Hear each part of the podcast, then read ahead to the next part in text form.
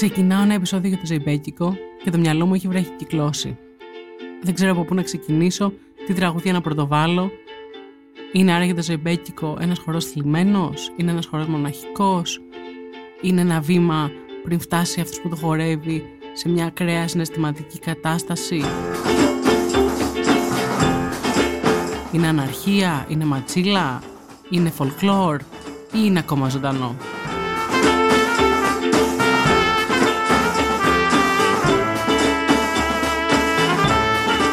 Είμαι η Κωνσταντίνα Βούλγαρη και είναι ένα επεισόδιο της σειράς Greek Sick. Για να μην χάνετε κανένα επεισόδιο της σειράς, ακολουθήστε μας στα Spotify, Google και Apple Podcasts. Είναι τα podcast της Lifeo. Για αρχή θα βάλω ένα από τα πιο αγαπημένα μου τραγούδια.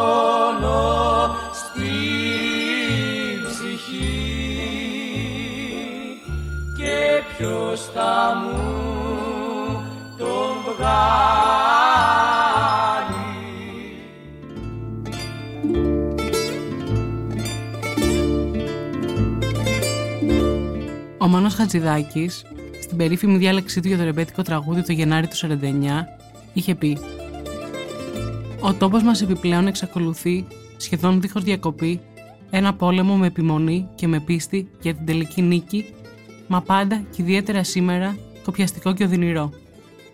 Σκεφτείτε τώρα, κάτω από αυτές τις αδυσόπιτες συνθήκες, την παρθενική ψυχικότητα του λαού μας. Παρθενική, γιατί τα 100 χρόνια μόνο ελεύθερης ζωής δεν ήσαν ικανά ούτε να την οριμάσουν, ούτε και να αφήσουν περιθώριο για να ριζωθούν τα τελευταία ευρωπαϊκά ρεύματα. Φανταστείτε λοιπόν αυτή τη στιβαγμένη ζωτικότητα και ωραιότητα συνάμα ενός λαού σαν του δικού μας να ζητά διέξοδο, έκφραση, επαφή με τον έξω κόσμο και να αντιμετωπίζει όλα αυτά που αναφέραμε πιο πάνω σαν κύρια γνωρίσματα της εποχής και ακόμη τις ιδιαίτερα σκληρές συνθήκες του τόπου μας. Η ζωτικότητα καίγεται, η ψυχικότητα αρρωσταίνει, η ωραιότητα παραμένει. Αυτό είναι το ρεμπέτικο. Και από εδώ πηγάζει η θεματολογία του. Ενώ στην ίδια για το ρεμπέτικο συγκεκριμένα λέει Χορεύεται από έναν μόνο χορευτή και επιδέχεται αφάνταστη ποικιλία αυτοσχεδιασμού με μόνο δεδομένο την αίσθηση του ρυθμού.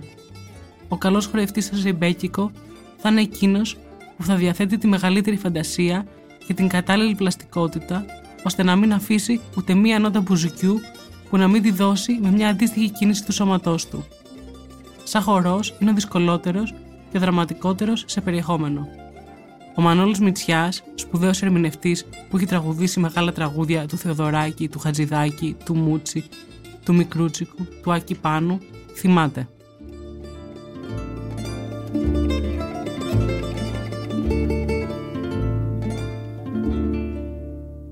Όταν ε, έβγαλα το τρελό του Άκη πάνω, θυμάμαι ότι όλη η Ελλάδα ήθελε να χορέψει το τραγούδι αυτό.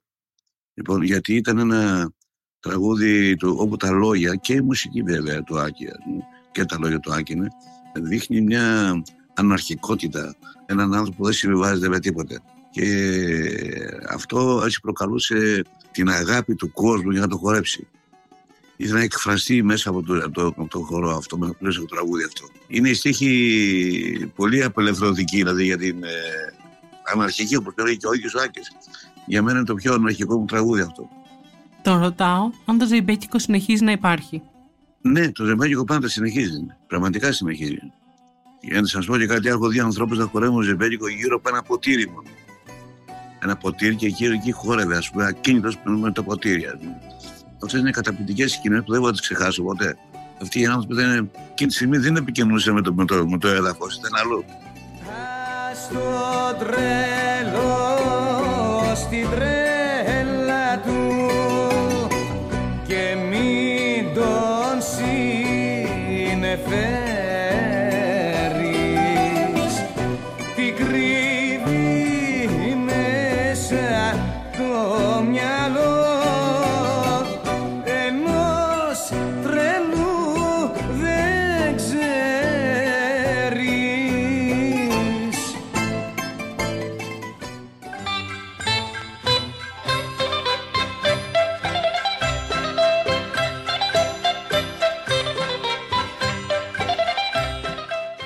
ξεκινάει το Ζεϊμπέκικο, ο συγγραφέας Τωμάς Κοροβίνης, στο βιβλίο του «Η Ζεϊμπέκη της Μικράς Ασίας» γράφει Ονομάστηκαν Ζεϊμπέκιδες από την άγρια παλικαριά τους και επιβλήθηκαν σε όλους τους γύρω τότε λαούς.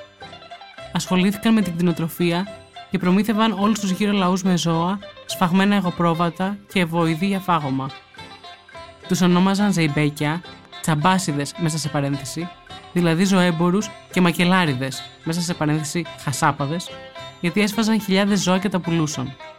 Στο πέρασμα των χρόνων, θέλησαν να απαθαναδίσουν τον ηρωισμό και την παλικαριά τους και να διατηρήσουν τις ηρωικές τους παραδόσεις και έτσι δημιουργήσαν αυτό το δύσκολο χορό το ζεϊμπέκικο που τον χόρευαν ένας-ένας με σπαθιά στα χέρια και πότε πότε και στο στόμα, βγάζοντας μουγκριτά ή αλλαλαγμούς σαν τα σημερινά όπα, άλλα, γιάλα και διάφορα άλλα παλικαρίσια επιφωνήματα που τα θυμάμαι κι εγώ από τα παιδικά μου χρόνια όταν έβλεπα τους παλιούς αεβαλιώτες και τους άλλους πρόσφυγες που χόρευαν. Σε ένα επεισόδιο για το Ζεϊμπέκικο στην εκπομπή Παρασκήνιο της ΕΡΤ, ο μουσικολόγος Μάρκος Δραγούμης είχε πει είναι οπωσδήποτε μοναχικός χορός, ανδρικός χορός, ότι έχει χαρακτήρα διονυσιακό, διότι τον χορεύουν μεθυσμένοι, οπωσδήποτε μεθυσμένοι, και ερωτικό, διότι την ώρα που χορεύει απευθύνεται προς μια γυναίκα και επίσης πολεμικός χορός, διότι οπλοφορεί την ώρα αυτή ο χορευτής και έχει σπαθί και πιστόλι. Παίρνω τηλέφωνο το Σταμάτη Κραουνάκη που έχει γράψει υπέροχα ζεμπέκικα και τον ρωτάω για τη σχέση του με αυτό το ρυθμό. Ο Τσαρούσκης επέμενε ότι έλκει από την αρχαιότητα. Το μέτρημα τώρα είναι το σπουδαίο ότι το λέμε 9-8 αλλά είναι 9 τέταρτα στην πραγματικότητα γιατί είναι αργός ρυθμός. Υπάρχουν και ζεμπέκικα βέβαια τα πιο γρήγορα, είναι στα 8 μετρημένα. Αλλά είναι 9 τα παμ παμ παμ παμ παμ, παμ, παμ, παμ, παμ, παμ, παμ. Αυτό είναι ένα ολόκληρο μέτρο. Με παράστηξη, έχει παράστηξη μέσα το μέτρο, δεν είναι ολόκληρα. Το παμ, παμ είναι παραστηγμένο και μετά πατάει στο τέταρτο. Αυτό δίνει ένα πέταγμα. Μ' αρέσανε τόσο πολύ που δεν πίστευα ότι θα τολμήσω να κάνω. Ποτέ είναι δύσκολος ρυθμός γιατί υποχρεώνει σε μια λιτότητα το στίχο γιατί ο ρυθμός είναι πάρα πολύ αυστηρός. Ποια ζεϊμπέκικα ξεχωρίζει; Ο Θοδωράκης έχει γράψει σπουδαία και ο Χατζηδάκης ένα τουλάχιστον αριστούργημα το «Είμαι ηθός χωρίς φτερά» και παντού βλέπουμε ότι υπάρχει, το να σου πω, βεβαίως υπάρχουν και τα πάρα πολύ εύκολα εμπορικά αλλά ε, και αυτά ακόμα αν δεν είναι πολύ γερός ο λόγος δεν πατάνε όμορφα είναι περισσότερο άλοθη για να σηκωθεί κάποιος να φέρει καμιά βόλτα. Ένας νεότερος μουσικός και σκηνοθέτης που αγαπά πολύ τα ζεϊμπέκικα είναι ο αδερφός μου, ο Αλέξανδρος, ή The Boy. Το ρωτάω για τα αγαπημένα του. Α πούμε, αυτά που ακούω ξανά και ξανά και αυτό μου αρέσει σε αυτά, ότι ναι, είναι ζεϊμπέκικα που μου αρέσει πολύ το ζεϊμπέκικο και μου δημιουργεί και εμένα αυτά τα συγκεκριμένα συναισθήματα, αλλά την ίδια στιγμή έχουν λίγο, λίγο πιο περίεργες δομές. Είναι στο δωράκι το Σαββατόβραδο που είναι ζεϊμπέκικο μεν αλλά είναι πολύ ήρεμο ενώ με δύο όργανα κάπως χωρίς ας πούμε ρυθμικά χωριστά πράγματα και φοβερούς στίχους φυσικά και τα παραθύρια ορθάνυχτα που είναι στίχη του Κακογιάννη που και αυτό είναι περίεργο ζεϊμπέκικο πάρα πολύ αργό κάπως σαν doom metal σαν το Black Sabbath το τραγούδι κάπως η αρχή όταν μπαίνει είναι πάρα πολύ έντονο, αργό Δηλαδή έχει αυτό το πολύ επιβλητικό ας πούμε το δωράκι.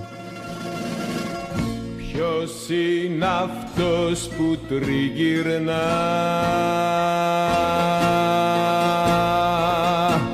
Τη νύχτα στα στενά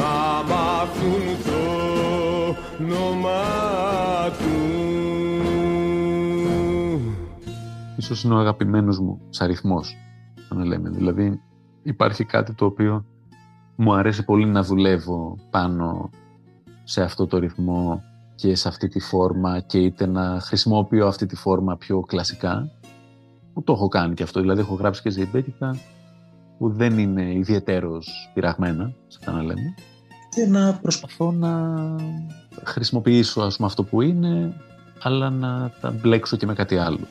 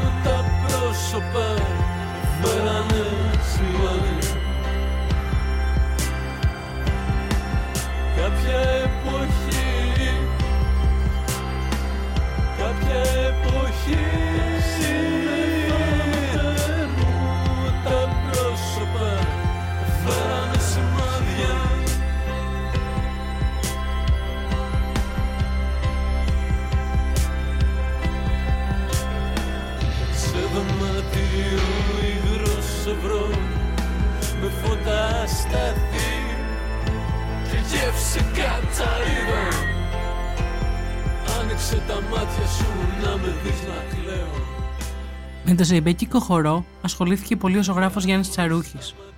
Το τίμησε με έναν τρόπο και στη δουλειά του αλλά και στη ζωή του. Σε ένα ντοκιμαντέρ στην ΕΡΤ είχε πει Στην αρχή τα έκανα όπως τα είχα δει, δηλαδή είμαι στρατιώτης χορεύτη με ναύτες. Διότι μόνο αυτές οι δύο συνομοταξίες χόρευαν το ζεμπέικο στα κέντρα που τα κοντά στους στρατώνες. Στα άλλα τα πολιτεία που παίζαν τα μεγάλα συγκροτήματα ήταν καλά μπουζούκια, σπάζαν πολλά πιάτα οι πλούσιοι, αλλά δεν μπορούσαν να τα πληρώσουν αυτοί που ξέραν να χορέψουν και δεν, δεν υπήρχαν χορευτές. Ρωτάω τον Μανώλη Μητσιά αν του αρέσει το ζεϊμπέκικο σαν χορός.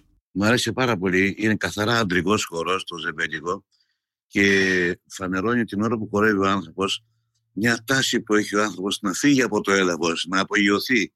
Ίσως να είναι υπερβολικός, να ενωθεί με το Θεό δηλαδή. Έτσι το νιώθω το ζεμπέτικο. Υπάρχουν άνθρωποι που το χορεύουν καταπληκτικά και είναι σαν γυναικικό ο τρόπος του χορεύουν. Έχω δει ανθρώπους που χορεύουν και πραγματικά έχουν μαγευτεί, χωρί να κάνουν υπερβολικές κινήσεις. Έχω δει ανθρώπους που τα χορεύουν ε, όταν ήμουν σε λαϊκά μαγαζιά με τη σωτηρία Μπέλου, με δύο κινήσεις μόνο και σχεδόν ακίνητη να είναι, αλλά αυτή η κίνηση που κάνουν είναι μαγική. Δεν εννοώ αυτούς που χορεύουν σαν τα μπαλέτα που πηδάνε ψηλά και κάνουν και ράνουν. Έχω δει ανθρώπους που είναι σχεδόν ακίνητοι και να χορεύουν. Αυτό μαγεύει. Και δείχνει μια εσωτερικότητα πολύ μεγάλη που δεν την έχουν όλοι. Η Σεσίλ Μικρούτσικου, χορεύτρια και χορογράφος, μου επισημαίνει με τη σειρά της. Ούτε είναι αντρικός ούτε είναι γυναικείος. Αν κάποιος μπορεί να το χορέψει έτσι λιτά και δωρικά, νομίζω και μια γυναίκα θα μπορούσε και ένας άντρας. Απλώς έχουμε συνηθίσει να το βλέπουμε από άντρες και νομίζω ότι είναι και λίγο σωματοτυπικό το θέμα.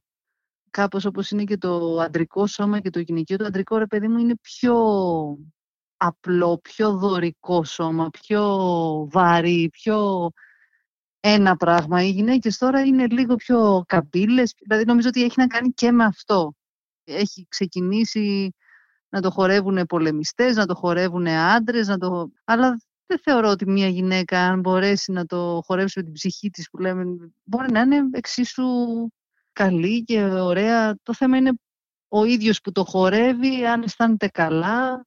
Απλώς εγώ δεν έχω δει ακόμα κάποια γυναίκα που να πω «Wow, η ομορφιά του είναι αυτό, ότι είναι ένας άνθρωπος μόνος του, που πολλές φορές και νομίζω αυτοί που χορεύουν ή θα κοιτάνε κάτω ή πάνω, δεν κοιτάνε γύρω-γύρω να απευθυνθούν στο κοινό.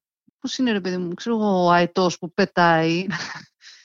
είναι λίγο άγριο πράγμα, δεν είναι κάτι που απευθύνεται και θέλει ανταπόκριση για να συνεχίσει. Γι' αυτό και νομίζω ότι αυτοί που χορεύουν, ας πούμε, εντάξει δεν λέω τώρα στα πανηγύρια και στα αλλά ένας που θα σηκωθεί, θα σηκωθεί γιατί όπ, άκουσε ένα τραγούδι που του κάνει κάτι και θα το χορέψει.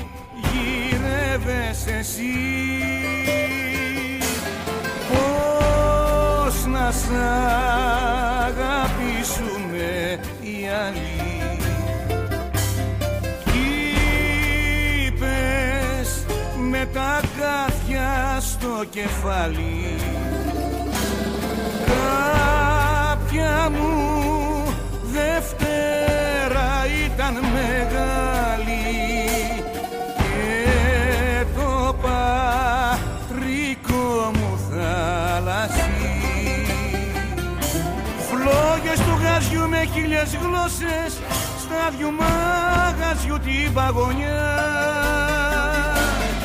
Όσες προσευχές κι αν κάνεις όσες Όσο θα έχει αγκίστρη πετονιά. Φως παρταριστό δεν θα σηκώσεις Τη δικιά σου μόνο σκοτεινιά.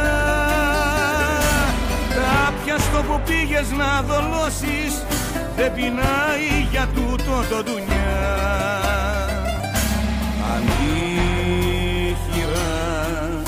ντουνιά Ανήχυρας παραμεσό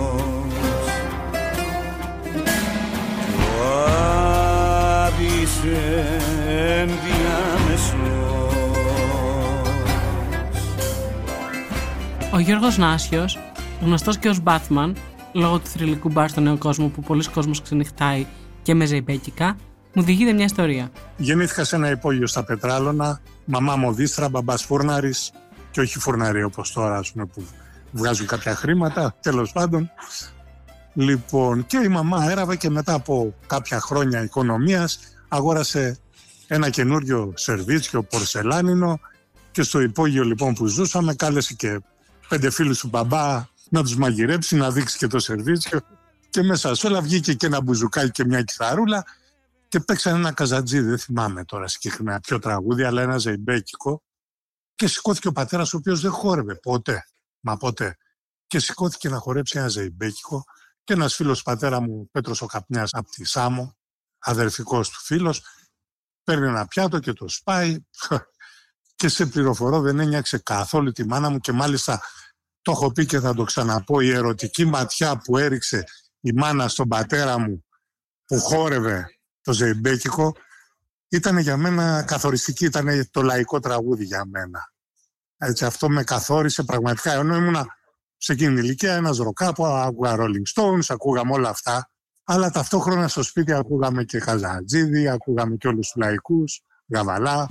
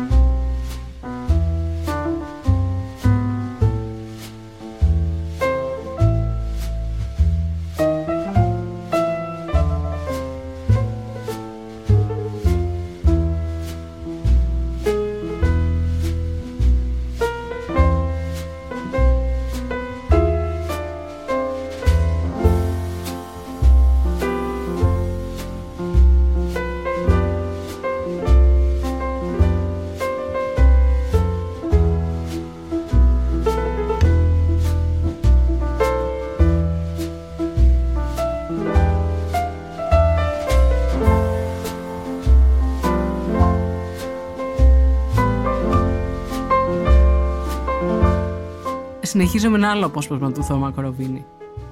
Μετά την Επανάσταση, ο Ζεϊμπέκικος διαδόθηκε γρήγορα στην τότε Ελλάδα.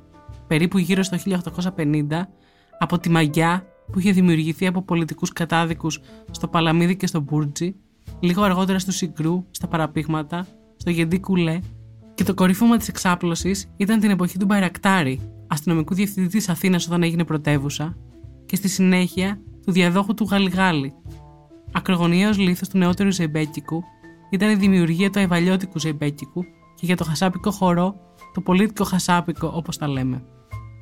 Από τότε μέχρι σήμερα, όλα τα Ζεϊμπέκικα στηρίζονται στο αϊβαλιώτικο και στο απτάλικο και τα χασάπικα στο πολίτικο χασάπικο. Πριν από 80 χρόνια, το Ζεϊμπέκικο ήταν άγνωστο για τους περισσότερους Έλληνες και μόνο μετά την προσφυγιά του 22 άρχισε να ακούγεται στα λίγα καφέ αμάν τη Αθήνας και Θεσσαλονίκης αν και παιγμένο με σαντουροβιόλια τον καθαρό μικρασιάτικο ήχο.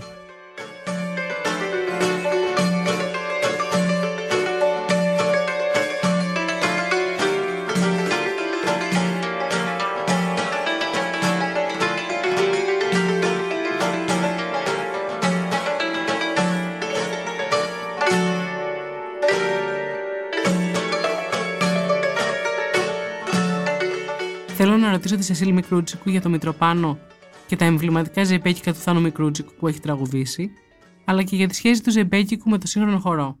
Ο Μητροπάνος θα μπορούσε να είναι κάλλιστα σύγχρονος χορευτής. Κοίτα να δεις, ο σύγχρονος χορός είναι τόσο ανοιχτός, μπορεί να παίρνει στοιχεία. Τώρα υπάρχουν και πολλοί χορογράφοι και Έλληνες που εμπνέονται από την παράδοση και βάζουν στοιχεία παραδοσιακών χωρών στις παραστάσεις τους. Ακριβώς επειδή το ζεμπέκικο είναι λίγο σόλο, είναι μοναχικό, είναι, είναι λίγο δύσκολο να το συνδυάσεις νομίζω με κάτι άλλο. Δηλαδή είναι τόσο, όταν το βλέπεις έτσι τόσο ωραία εκτελεσμένο και είναι δύσκολο να το βάλεις μαζί με κάτι άλλο.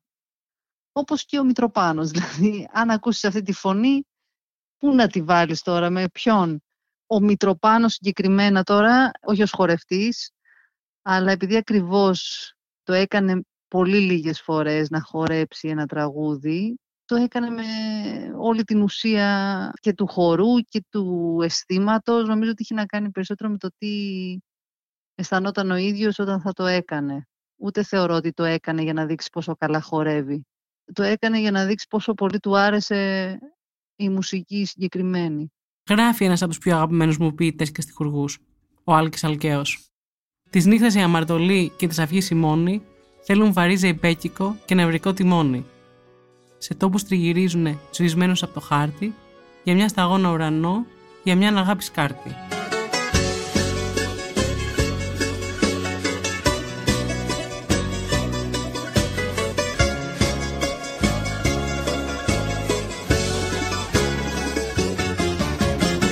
Της νύχτας η αμαρτωλή και της αυγής η μονή νευρικό και νευρικό τιμόνι σε τόπους τριγυρίζουνε σβησμένους από το χαρτί. Για μια σταγόνα ουρανό για μια αγάπη σκάρτη. Όσοι με το χάρο γίναν φίλοι με τσιγάρο φεύγουνε στα χειλή στα τρελά τους όνειρα δοσμένοι πάντα γελαστοί πάντα γελαστοί πάντα γελαστοί και γελασμένοι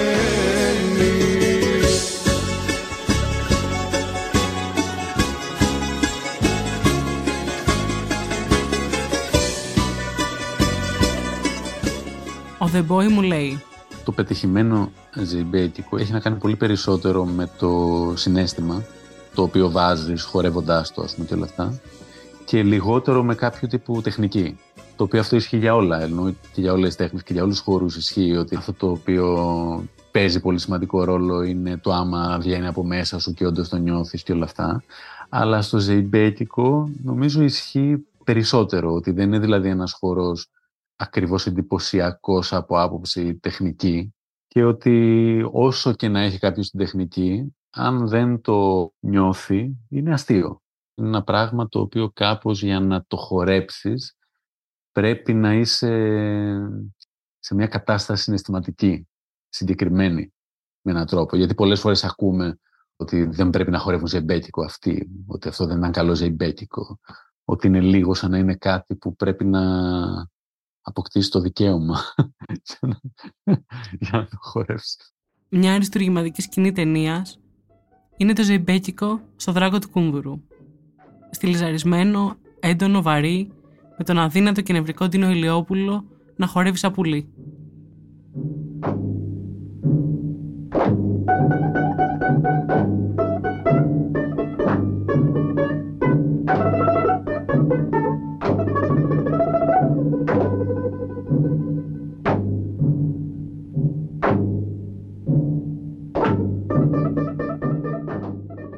Νίκος Κούνδουρος είχε πει για αυτή τη σκηνή. αυτή η από κάτω ή κατά κάποιο τρόπο ε, έμεσα προβαλλόμενη ιδεολογία της ταινίας δεν μπορούσε να αφήσει απ' έξω εκείνο το αχ, το βαχ, το βοκιτό του λαού που αφορούσε κέρια την δυστυχία του, την πολιτικο-κοινωνικο-οικονομική.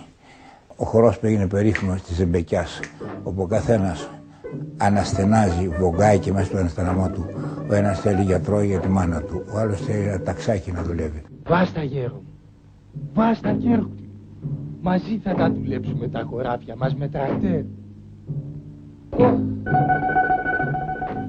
Ένα ταξάκι θέλω. Ένα τεσότο. Έτσι για το μεροκάμα του. Τίποτε άλλο. Είναι η εικόνα μιας κοινωνίας η οποία ζούσε κυριολεκτικά μέσα σε μια αξιόπρεπη δυστυχία και έχει σημασία να το δούμε αυτό γιατί ο Ρωμιός και στη δυστυχία του υπήρξε και είναι αξιόπρεπος.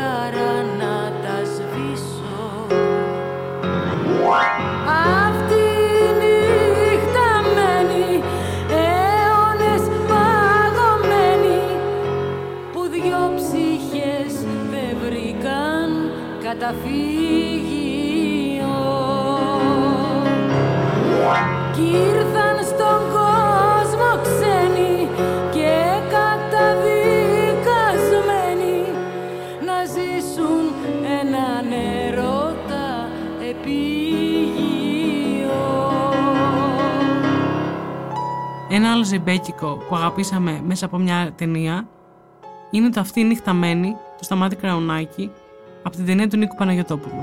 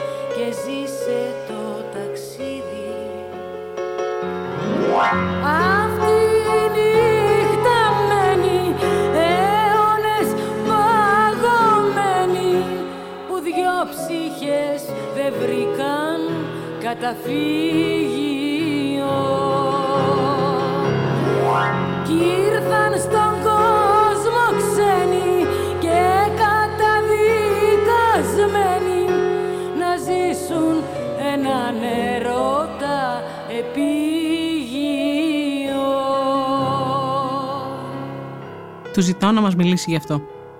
Το απέφευγα σαν το διάβολο γιατί ήξερα ότι είναι δύσκολο.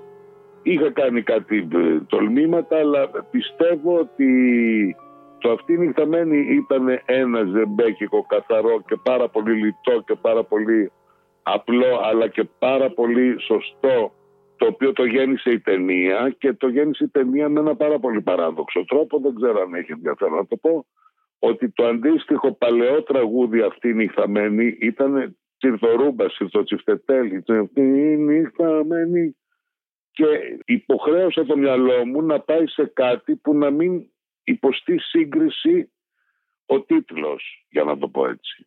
Και η ταινία, για να το πω έτσι, η ταινία, ο Νίκος, το παραμύθι που ήθελε να φτιάξει, αυτή η απελπισμένη σχέση των δύο παιδιών. Και ο στίχος πάλι, θα μιλήσω γι' αυτό ας πούμε, που ήταν ένα πολύ εσωτερικό δικό μου πράγμα, σχεδόν ψυχαναλυτικό. Δεν θα βρω πέλαγο να ζήσω, αλλά γιατί έχω σώμα γάτας και ψυχή ψαριού και το σώμα τρώει την ψυχή.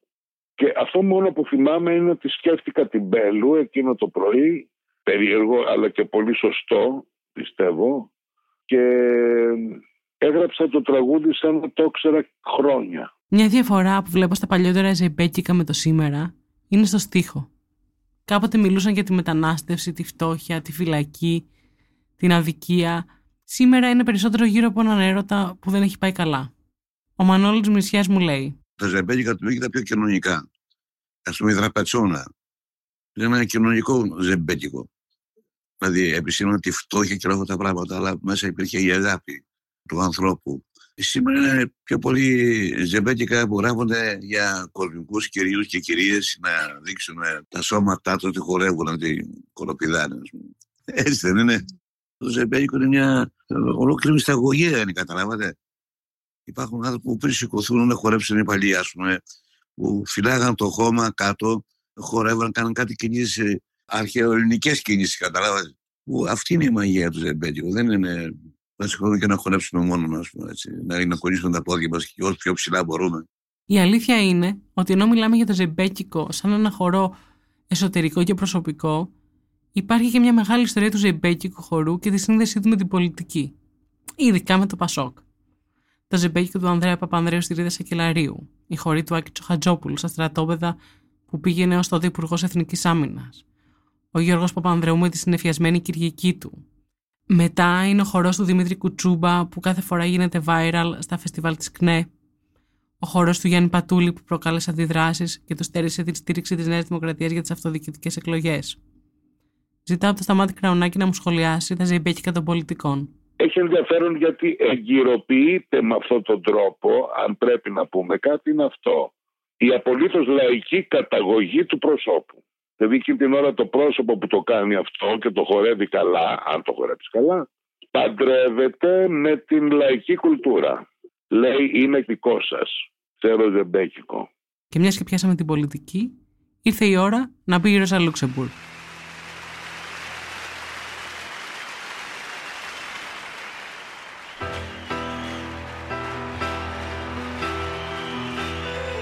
Τα χείλη μου ξερά και διψασμένα. Γυρεύουνε στην ασφαλτό νερό. Περνάνε δίπλα μου τα τροχοφόρα. Και εσύ μου λες μας περιμένει και με τραβά σε καμπαρέ υγρό Βαδίζουμε μαζί στον ίδιο δρόμο Μα τα κελιά μας είναι χωριστά. Σε πολιτεία μαγική γυρνάμε. Δεν θέλω πια να μάθω τι ζητάμε. Φτάνει να μου χαρίσεις δυο φιλιά. Με παίζεις στη ρουλέτα και με χάνεις σε ένα παραμύθι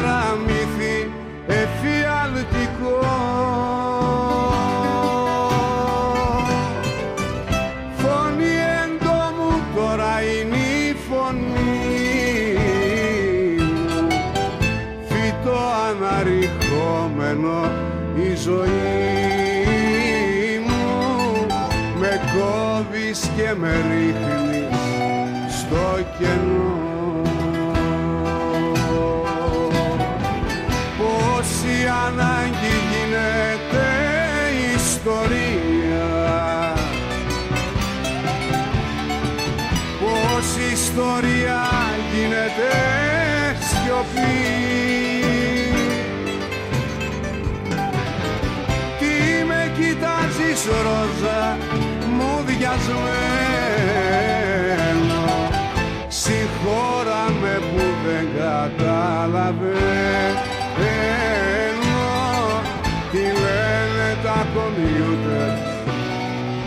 οι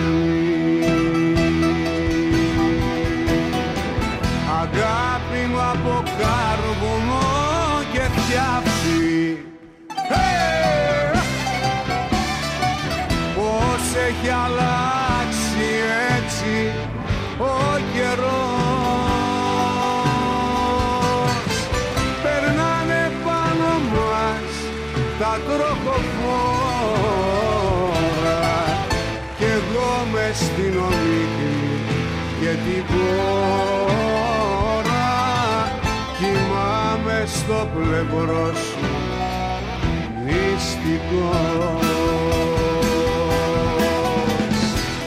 Ρωτάω τη Σεσίλ για τα ζεμπέκικα του πατέρα της. Τα καλύτερα ζεμπέκικα όλων των εποχών τώρα. το λέω και το πιστεύω. Ο δίσκος με το Μητροπάνο έχει πολύ μέσα ζεμπέκικο, αλλά είχε και το συγγνώμη για την άμυνα με τον Ταλάρα, που είχε ένα φοβερό τον Βελζεβούλ, και το συγγνώμη για την άμυνα το ομώνυμο, που είναι και λίγο κουτσό. Δηλαδή, ο πατέρας μου έγραφε πέρα από τη Ρόζα, που είναι όντως 9-8, τα περισσότερα ζεμπέκια του πατέρα μου τα λέγε κουτσά, γιατί ο πατέρας μου αυτό που έκανε είναι ότι με βάση το στίχο έγραφε τη μουσική. Οπότε αν ε, μία λέξη δεν τονιζόταν σωστά, δεν θα πήγαινε ντουγρού να κάνει τα 9-8, μπορεί μερικά να είναι 8-8 επειδή δεν του βγαίνει ο στίχος. Πάλι ζεμπέκικος ήταν ο ρυθμός, αλλά τα λέγε κουτσά. με τη Ρόζα το είχε γράψει 10 χρόνια πριν το πει ο Μητροπάνος, αλλά δεν, για κάποιο λόγο δεν είχε βγει. Και ευτυχώς, γιατί βγήκε με τον Μητροπάνο. Καλά, αυτή η ιστορία είναι γνωστή. Εγώ θυμάμαι ότι ακόμα και μόνο με το πιάνο που το δοκιμάζανε ήταν εντάξει, ήταν έτοιμο. Αλλά πέρα από τη μουσική και τη φωνή νομίζω και ότι και ο στίχος ήταν τόσο... Ο συνδυασμός δηλαδή ότι έχει τέτοια λόγια ας πούμε αυτό το τραγούδι και είναι τόσο πανελλαδικά δηλαδή από πανηγύρι μέχρι το μέγαρο μουσική το τραγουδάνε και το χορεύουν αυτό είναι τεράστια επιτυχία. Είναι ζεμπέκικο που λέμε ότι είναι αντρικός χορός και μιλάει για τη Ρόζα Λούξεμπουργκ. Τι πιο ωραίο. Αυτή είναι η απόλυτη ισότητα, ισορροπία.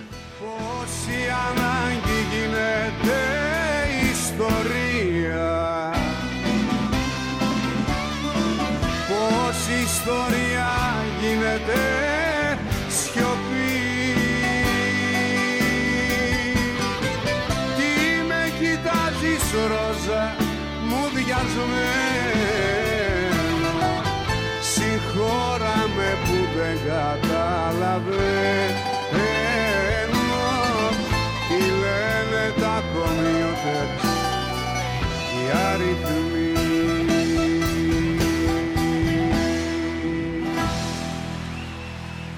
Πριν αρκετά χρόνια, δούλευα σαν βοηθός σκηνοθέτης σε μια εκπομπή της ΕΡΤ, το Hotel Τρίτον. Ήταν μια συνέργεια με παραγωγούς του τρίτου προγράμματος που έκαναν θέματα για την τηλεόραση και πολλές φορές τα γυρίσματα γινόταν στα στούντιο του τρίτου στην ΕΡΤ. Μια μέρα, ενώ γυρνούσαμε κάτι, δεν θυμάμαι τι, ακούμε από το διπλανό στούντιο το Δημήτρη Μητροπάνο να κάνει πρόβα. Χωρίς δεύτερη κουβέντα, παρατήσαμε κάμερες, μικρόφωνα και όλοι μας, συνεργείο και σκηνοθέτρια, πήγαμε ήσυχα ήσυχα στο στούντιο και κάτσαμε να τον ακούσουμε. Όταν τελείωσε, επιστρέψαμε στη δουλειά μας. Κανένας μας δεν είπε: Έχουμε δουλειά που πάτε ή ξέρω εγώ, περιμένετε να τελειώσουμε. Ήταν τόσο αυτονόητο σε όλους μας ότι δεν υπήρχε περίπτωση να χάσουμε την πρόβα του Μητροπάνου, που απλά σταματήσαμε και μετά επιστρέψαμε αφού είχαμε χαρεί δύο-τρία τραγούδια.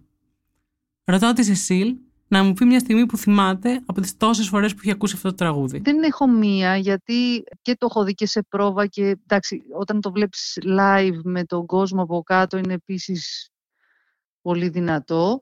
Εντάξει, είναι και αυτή η γνωστή συγκεκριμένη στιγμή που πρωτοχώρεψε ο Μητροπάνος στο σημείο που δεν έχει λόγια, που είναι η γέφυρα. Εκεί έγινε ο χαμός, γιατί και ο ίδιος νομίζω δεν είχε ξαναχορέψει ποτέ επί σκηνής κανένα τραγούδι που έλεγε.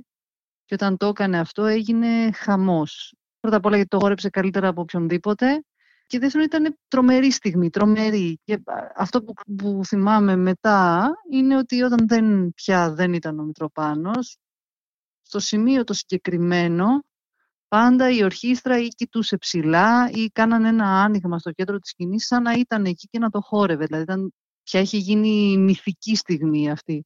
Και ακόμα νομίζω ότι όταν το λένε πια τη Ρόζα, δηλαδή είτε ο Γιάννης ο Κότσιρας ή ο Μίλτος ο Πασχαλίδης που το λένε αρκετά, στο σημείο αυτό είναι σαν να κάνουν ένα, αποτείουν φόρο τιμή στον Μετροπάνο. Ήταν φοβερή στιγμή.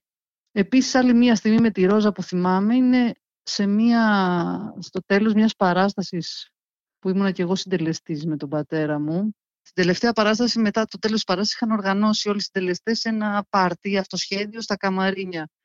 Και με μουσική, φαγητά και τέτοια.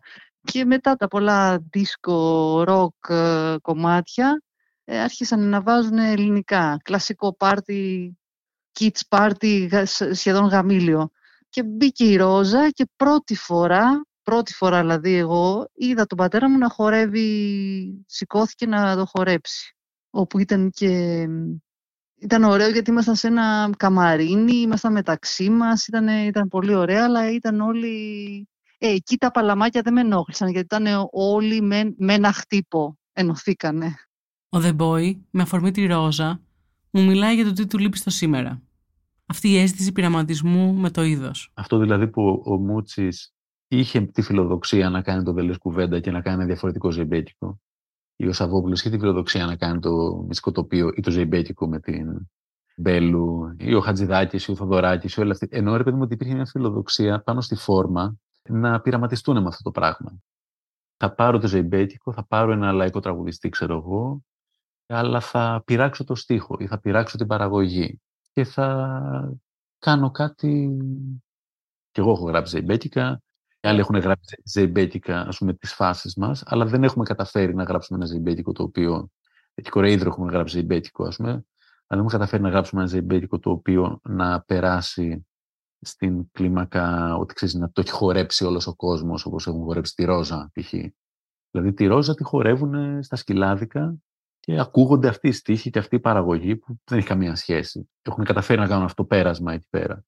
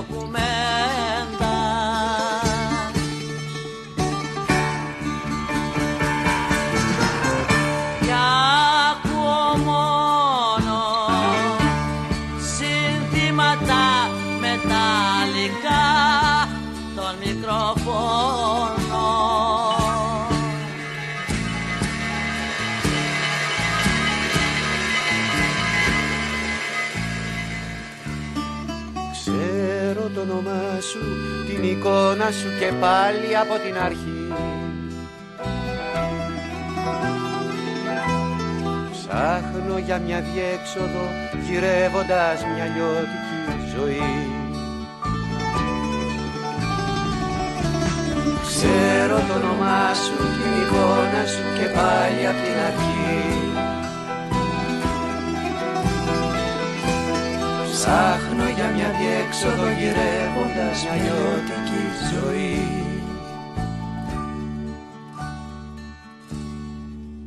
Το δικό του αγαπημένο ζεϊμπέκικο είναι και ένα από τα ωραιότερα ελληνικά τραγούδια. Το «Δεν λες κουβέντα» του Δήμου Μούτσι. Τον ρωτάω και μας εξηγεί γιατί. Είναι ένα κομμάτι το οποίο ξεκινάει με μια εισαγωγή, έχει κουπλέ πάρα πολύ έντονο και επιβλητικό, όπως θα παραρθεί ορθά ανοιχτά με τη φωνή της Μπέλου και πολύ αργό. Μετά ρεφρέν με τη φωνή του Μούτσι, πολύ απαλό, το οποίο είναι το αντίθετο από ό,τι συνήθως γίνεται στα τραγούδια, που το ρεφρέν είναι ας πούμε, το πιο δυνατό, το πιο δυναμικό. Οπότε έχουμε εισαγωγή, κουπλέ, ρεφρέν, ξανά εισαγωγή, την ίδια, ολόκληρη, κουπλέ, ρεφρέν, ξανά εισαγωγή, κουπλέ, ρεφρέν, ξανά εισαγωγή και τελειώνει το τραγούδι. Δηλαδή μια πολύ περίεργη δομή. Δεν θυμάμαι, ας πούμε, σε άλλο τραγούδι, γενικά. Τεράστια διάρκεια, επίσης, δηλαδή τελείως αντιραδιοφωνική διάρκεια. Στίχη, δηλαδή είναι αυτό ότι δεν είναι, αυτό που λέγαμε ότι δεν είναι, ας πούμε, όπως τα παλιά κομμάτια τα ρεμπέτικα που δεν έχουν να κάνουν με ψυχολογία τόσο, αλλά έχουν να κάνουν με πιο περιγράφουν καταστάσεις. Αυτό είναι ας πούμε ένα κείμενο το οποίο ο καθένας μπορεί να του δώσει ξέρεις, τη δική του ερμηνεία με τον τρόπο του. Με πολύ περίεργη ενορχίστρωση, πολύ ιδιαίτερα ακρουστά, synthesizer τα οποία μπαίνουν και κάπως έχει καταφέρει το κομμάτι, ενώ έχει όλα αυτά τα περίεργα στοιχεία, τα διαφορετικά, να το ακούει όλος ο κόσμος και να μην θεωρείται κάτι ιδιαίτερο, κάτι δηλαδή, ξέρεις, που ακούνε μόνο αυτοί που ακούνε πολύ ψαγμένη μουσική, ας πούμε, κάτι τέτοιο. Δηλαδή, είναι ένα κομμάτι που όλοι το έχουν ακούσει. Ξέρω το όνομά σου, την εικόνα σου και πάλι απ' την αρχή Ψάχνω για μια διέξοδο γυρεύοντας μια λιώτικη ζωή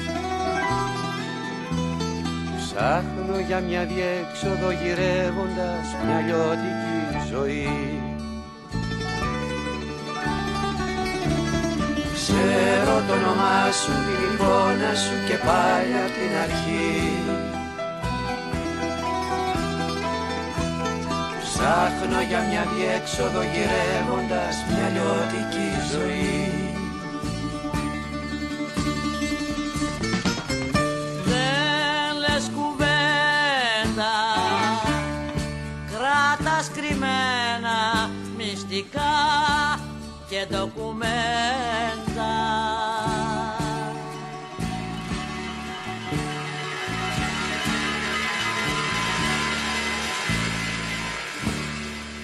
Ο Γιώργος Νάσιος θυμάται μια ιστορία από το μαγαζί του και τη μοιράζεται μαζί μας. Υπήρξε ο κύριος Σπύρος εδώ στη γειτονιά, ο οποίος δούλευε νεκροθάτης στο πρώτο νεκροταφείο. Έχει πεθάνει φίλος του και έχει τελειώσει η κηδεία και έχουν έρθει τέσσερις-πέντε φίλοι και όπως είναι εντυμένος ξέρεις πώς είναι στο νεκροταφείο αυτοί που συνοδεύουν με τα φράκα, με εκείνα ξέρω εγώ τα, τα παπιόν, τα μαύρα και ε, έχει χορέψει ένα ζεϊμπέκικο για το φίλο του και κλαίνε βέβαια όλοι. Ένα του Διονυσίου που λέει οι συνήθειες που έχω δεν θα αλλάξουν μπαγλαμάδες και μπουζούκια θα με κλάψουν και πραγματικά ήταν συγκινησιακό δηλαδή εντάξει μου έχει μείνει αυτό το πράγμα. Σαν έρθει η ώρα να πεθάνω Να μην τρομάξετε παιδιά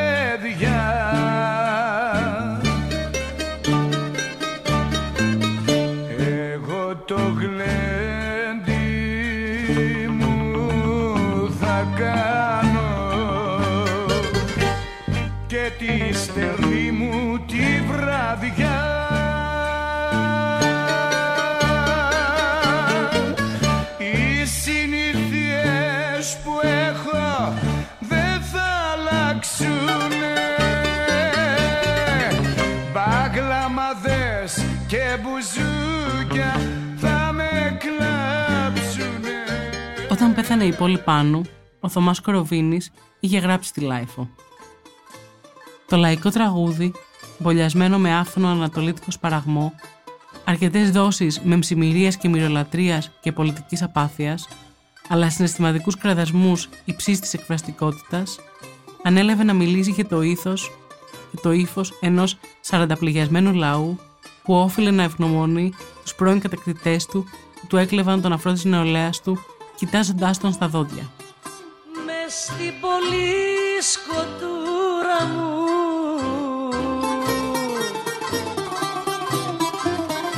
Γιατί να σε γνωρίσω.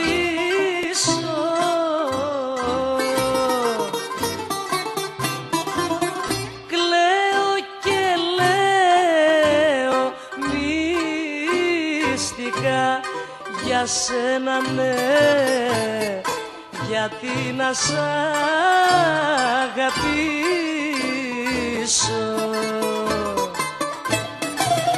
Κλαίω και λέω μυστικά για σένα ναι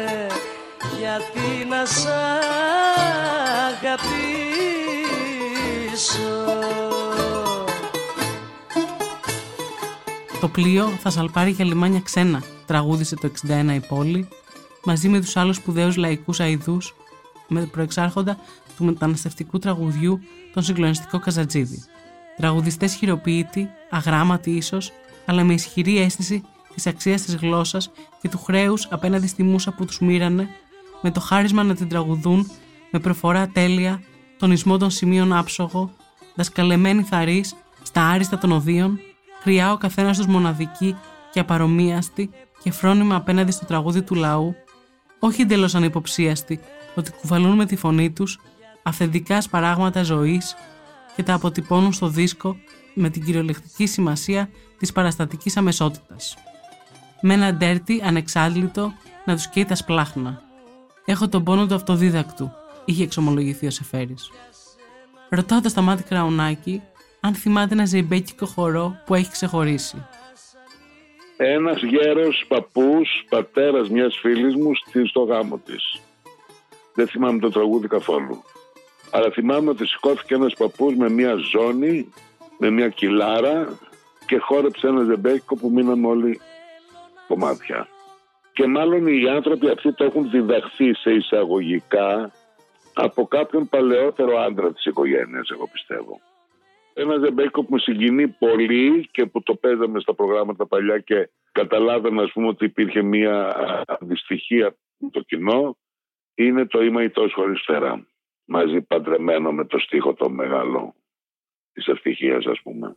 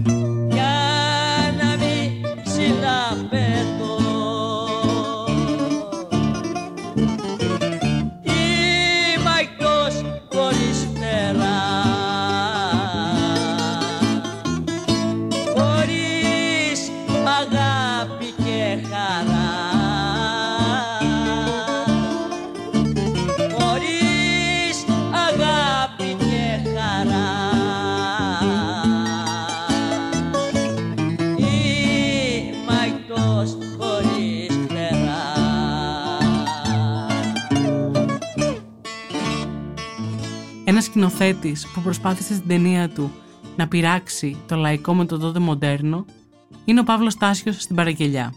Μια ταινία του 1980 βασισμένη στην αληθινή ιστορία του Νίκου Κοεμτζή που σκότωσε τρεις ανθρώπους το 1973 με αφορμή την έλλειψη σεβασμού, ας το πούμε έτσι, στο μικρό αδερφό του του Δημοσθένη που είχε ζητήσει η Παραγγελιά ένα ζεμπέκικο να το χορέψει.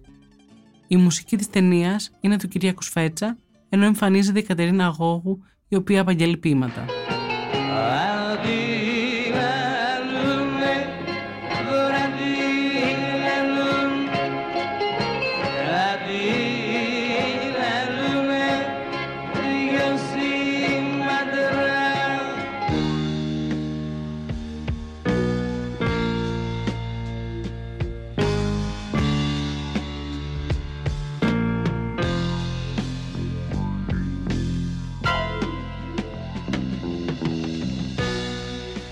Η ζωή μας είναι σουγιαδιές σε βρώμικα διέξοδα.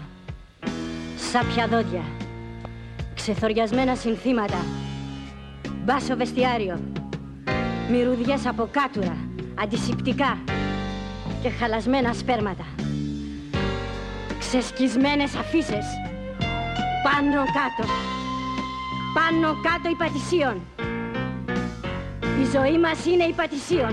Ο The Boy μου λέει για την ταινία. Εκεί πέρα έχεις μια αληθινή ιστορία, μεν, που ο Τάσιος την έχει προσεγγίσει από τη μία ρεαλιστικά.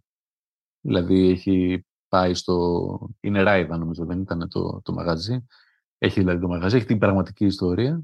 Στο μπλέκι με τις μουσικές του Σφέτσα, νομίζω Σφέτσας είναι, και τα λόγια της Γόκου. Η παραγγελία, τουλάχιστον εγώ έτσι όπως την καταλαβαίνω, είναι αρκετά κοντά κινηματογραφικά σε αυτά τα πειράματα που έλεγα εγώ τα μουσικά, ρε παιδί μου, ότι έχει προσπαθήσει να κάνει μια ταινία με ένα πολύ λαϊκό θέμα και γνωστό σε όλους, λαϊκή, με γνωστούς τοπιούς της εποχής και την ίδια στιγμή έχει προσπαθήσει αυτό το πράγμα να το μπλέξει με κάτι καινούριο για τότε.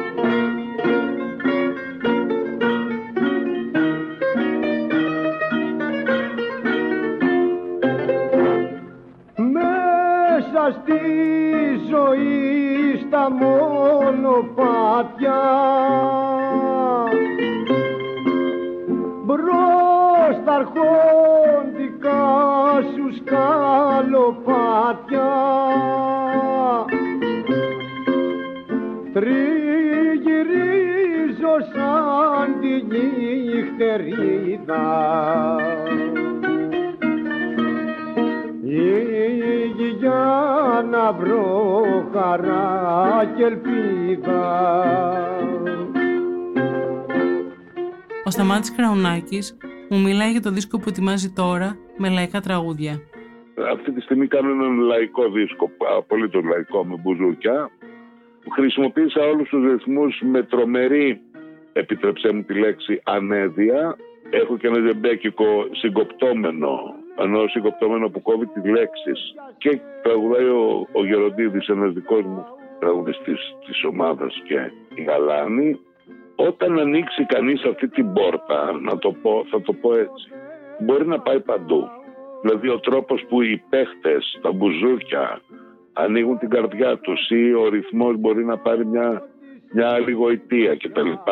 Όταν ανοίγει αυτή η πόρτα του λαϊκού τραγουδιού μπορείς να πας παντού. Έχει να κάνει με μια ζωή ανθρώπινη που δεν ήμασταν τόσο σκληροί με την καθημερινότητα. Είχα δύναμη στους εαυτούς μας το δικαίωμα να πάει μια βόλτα. Ο Σαρούχης είχε γράψει τον κατάλογο της έκθεσης «Ζεϊμπέκικα» και μερικά άλλα. Όταν άρχισα να ζωγραφίζω γυμνούς χορευτές, με πείραζε κάπως και για να κάνω πιθανά τα οράματά μου επινόησα με τη φαντασία μου παραλαϊκά καφενεδάκια στα οποία αναδυόμενοι κολυμβητές υπό τους ήχους ενός βραχνού φωνογράφου ή ενός jukebox έρχονταν στο τσακίρ κέφι και χόρευαν ζεϊμπέκικο ή τσάμικο.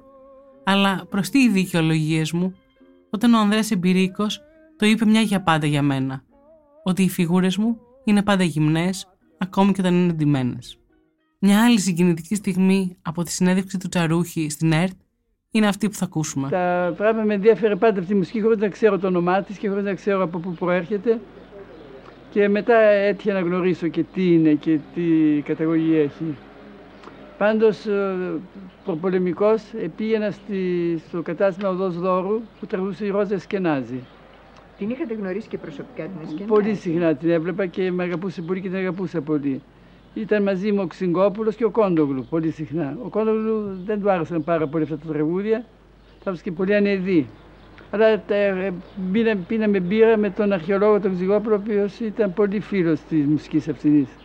Αλλά το πρώτο ζεμπέχικο που με εισήγαγε στο νέο κόσμο του ζεμπέχικου ήταν στην Αλβανία γυρίζοντας από, το, από τη Φτέρα με ένα αυτοκίνητο, ακούσα κάποιον να τραγουδάει μέσα στη ζωή σαν μονοπάτια. Και αυτό ήταν ένα καινούριο πράγμα που δεν το είχα ακούσει πριν. Έχουμε τελειώσει με το ζεϊμπέκικο, ρωτά τον The Boy. Για μένα το ζεϊμπέκικο δεν είναι κάτι το οποίο πρέπει να το θεωρήσουμε ως κάτι που έχουμε τελειώσει με αυτό. Παραμένει ένας χορός ή μια, ένας ρυθμός πολύ ενδιαφέρον, πολύ έντονος, που να κάνεις πολλά πράγματα, ας πούμε, με αυτό. Ε, οπότε νομίζω ότι το μοναδικό το οποίο χρειάζεται εντάξει, να συνεχίσει να υπάρχει στη λαϊκή του εκδοχή και όσον αφορά τους υπολείπους να υπάρχει πάντα μια αναθεώρηση γύρω από αυτό. Και το αν ας πούμε, το ζεϊμπέκικο θα σημαίνει ματσίλα είναι στο χέρι ή όχι, είναι στο χέρι αυτών που το γράφουν. Νομίζω ότι σε σχέση με την εποχή μας και με όλα αυτά τα οποία αλλάζουν, εγώ θα θεωρούσα πολύ ενδιαφέρον το να δούμε αναθεωρήσεις του ζεϊμπέκικου μέσα από καινούργια σχήματα τα οποία θεωρητικά δεν έχουν καμία σχέση με αυτή τη ματσίλα ξέρεις, και με αυτό το πράγμα. Είτε κάνοντας πλάκα με το ζεμπέτικο, είτε όντως γουστάροντάς το και προσπαθώντας να φτιάξουν κάτι, ένα queer ζεμπέτικο σούπερ, ας πούμε, γαμάτο.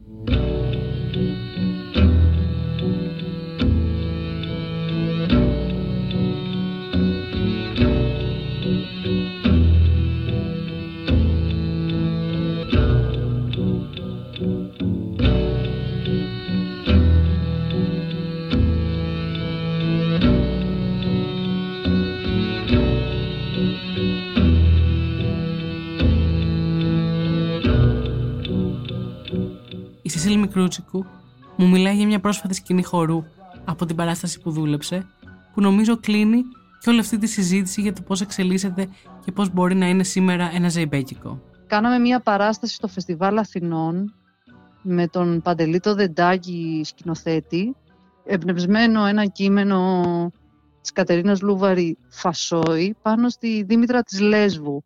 Και έγινε μια παράσταση αυτή που τον κύριο ρόλο τον έπαιζε ο Χρήστος Οστέριογλου. Εγώ έκανα την κίνηση σε αυτή την παράσταση. Υπήρχε μια στιγμή λοιπόν που η Διονυσία, δηλαδή η ηρωίδα του έργου, θυμόταν πιο παλιά τη ζωή της που ήταν ακόμα αντινόταν αντρικά, ήταν κάτι ενδιάμεσο αντρικά, γυναικεία, για όσους δεν ξέρουν ήταν πάνω στη Δήμητρα της Λέσβου και κάποια στιγμή βάζει στο κασετόφωνο να παίξει μια κασέτα και ακούει ένα κομμάτι της ε, Μπέλου και έτσι όπως περπατάει στη σκηνή της έρχεται να χορέψει. Και κάπως ε, είπαμε με τον Χρήστο ότι εκείνη την ώρα θα ήταν ωραίο να το χορέψει αντρικά. Όταν λέμε αντρικά, δηλαδή να μην το χορέψαν πιο κυκλικά, πιο χαριτωμένο ας πούμε, και έκανε ο Χρήστος έτσι μία, ένα χορό πολύ μικρό, μιλάμε για 10 δευτερόλεπτα, το οποίο ήταν τόσο απλό και τόσο απλώς ακούγεται το ρυθμό. Δηλαδή ήταν ένας άντρας ντυμένος με ένα γυναικείο φόρεμα και μάλιστα με πολύ φαντεζή φόρεμα, με κρόσια γυαλιστερά, με παπούτσια τακούνια, ο Χρήστος ο Στέργιογλου και το χόρευε τόσο λιτά και αντρικά που ήταν εξαιρετικό. Νομίζω αυτό είναι το τελευταίο που θυμάμαι, δηλαδή να έχω δει καλύτερο τέτοιο χορό. Ήταν μια πολύ ωραία στιγμή νομίζω αυτή.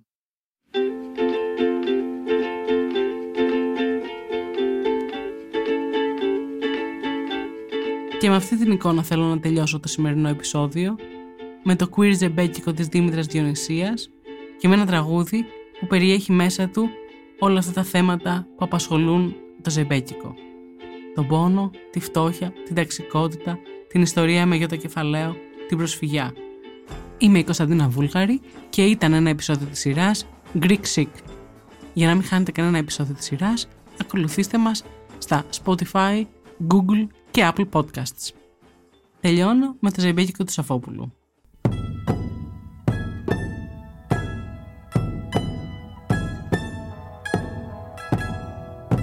Μ' αεροπλάνα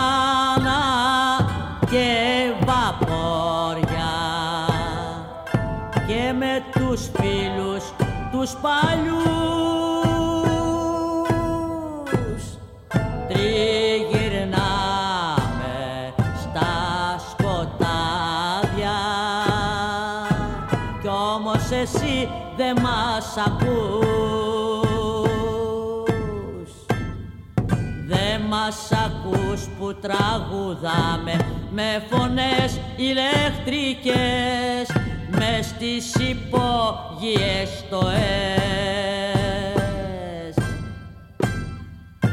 ώσπου οι τροχές μας συναντάνε τις βασικές σου τις αρχές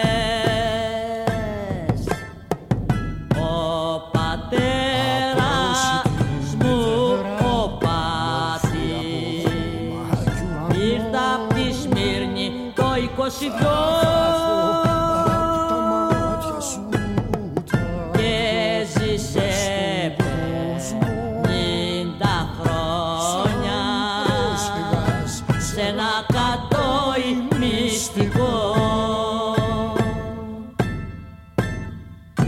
αυτόν τον τόπο όσοι αγαπούνε τρώνε βρώμικο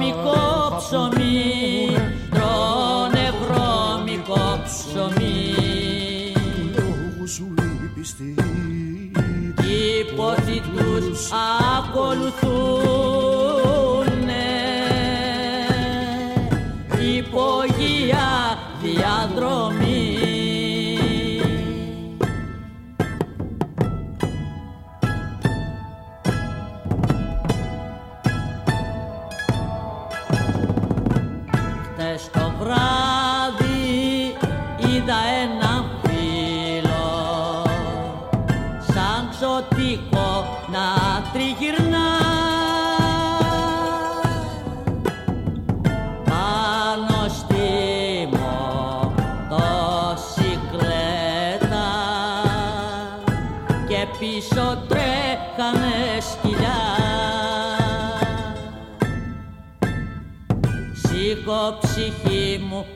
δώσε ρεύμα. Βάλε στα ρούχα σου φωτιά.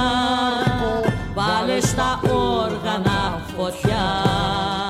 Σύλλαβο ματιά να την Να την αυτή σαν μαύρο πνεύμα. Η τρομερή μας η λαλιά Ηχοληψία, επεξεργασία και επιμέλεια Γιώργος Ντακοβάνος και Μερόπη Κοκκίνη. Ήταν μια παραγωγή της LiFO. Είναι τα podcast της Λάιφο.